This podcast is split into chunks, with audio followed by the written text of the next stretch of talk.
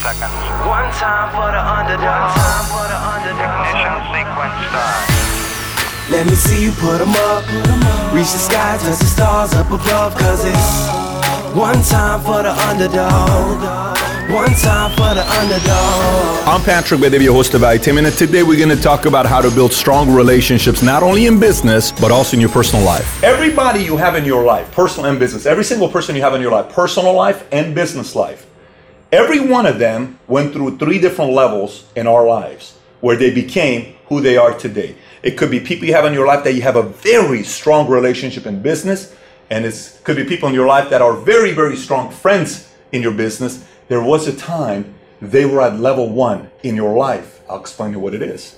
And if you were to look at it like a filtering system, right? A filtering system goes like this. There's more at the first level, less at the second level, very few at the last level. And here's what the three levels are.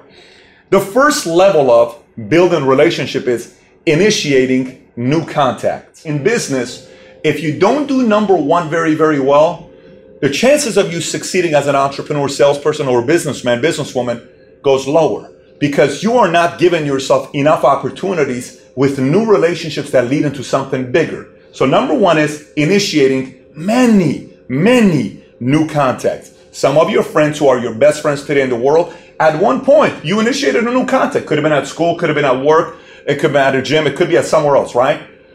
Second level is maintaining that relationship. So you have initiated a new contact, you meet 100, 200, 300 people, boom, a few of them become business partners with you. A few of them become friends with you, and you maintain that relationship. And some people are very good at initiating new contact, but they're bad at maintaining relationships. Some people are very good at maintaining relationships, but they're very good at initiating new contacts. You got to kind of figure out which of these three you're good at. Maintaining a relationship could be if I have a vendor and if I buy $50,000 worth of equipment from this guy every three months We've been doing business together for eight years. I buy, he brings, delivers on time. Products are good. They're not broken. They're not messed up. We have a very good relationship together. No problem. I have a vendor.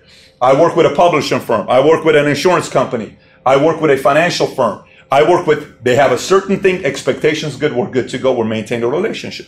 It could be a friendship. You have a friend, you go have a drink with them, you watch a game with them, you have a beer with them, you have coffee with them, you go to dinner with them, you double date with them, you go to a gym together, you go to a game together. It's a relationship you maintain. Not good, not bad, but it's a good relationship you're maintaining. And that's kind of where you are with this person, right? The highest level of relationship is advancing relationships. Okay, so we have creating new contact, you need many of them. Initiating new contact, you have many of them. Then you have maintaining them, but the great ones in life are very good at advancing relationships. Let me explain what I mean by advancing relationships. There is a challenge with going from maintaining relationships to advancing relationships. I'll explain to you what I mean by that. So when you have a lot of different uh, uh, business relationships that you're maintaining, what'll happen is you'll talk to this person, you'll build a relationship, and you'll realize that person doesn't think that big. You'll talk to this other person, you go, oh, we're about the same level. You know, that person's making 100, you're making 100, you're about the same level. You guys got a good relationship together. But that person's very comfortable at 100. You got a personal life relationship, you got a girl, you got a, you know, boyfriend or something like that and your relationship's very good at maintaining, but that person kind of pulls you down sometimes. And you want to grow, you can't because it's they just want to maintain and you want to go. And we hear this whole advanced thing, and it's difficult for a lot of people. I'll explain to you why. Because life is filled with so many contradictions. So many contradictions, it's insane. One contradiction is we've been told, let's go help the entire world, right? We hear these, no family left behind. Let's go help everybody out. Great cause. Love it a lot of uh, truth and noble uh, uh, uh, value behind what that message is. Let's go help everybody out. But then we see these pictures everywhere on social media, on Facebook, and books you read and movies you watch, where it's kind of like you be the outlaw, you be the guy that's the rebel. You, you know, the pictures you see with a hundred robots standing, and one of them is red. He stands out. Everybody else stays together. The the uh, commercial 1984 Apple, you know, where where it shows the girl running with the red top. She throws the hammer and it's a message to IBM and it's about being different, being this. But then Apple gets hated. So, in order for a person to go from maintaining relationship to advance, I've experienced this. Very, very difficult for a lot of people to do. Sometimes going from maintaining relationship to advancing relationships, you actually minimize your relationships. And you have to choose between I'm either going to settle and conform and play a small life to please all of these friendships that I have, or I'm going to do something bigger and run with a group of people because I want to advance my relationship to find a group of people I can go with long term because we have a similar vision. We have gone through friction together. There's been talks where it's been feisty, but there's a level of expect acceptance, level of respect, level of love, level of camaraderie, level of a certain united group who are filled with honor and courage and desire to do something that's been never done before. That's that relationship. Very few people get here because they don't like hurting other people's feelings. They don't like having other people talk behind their backs.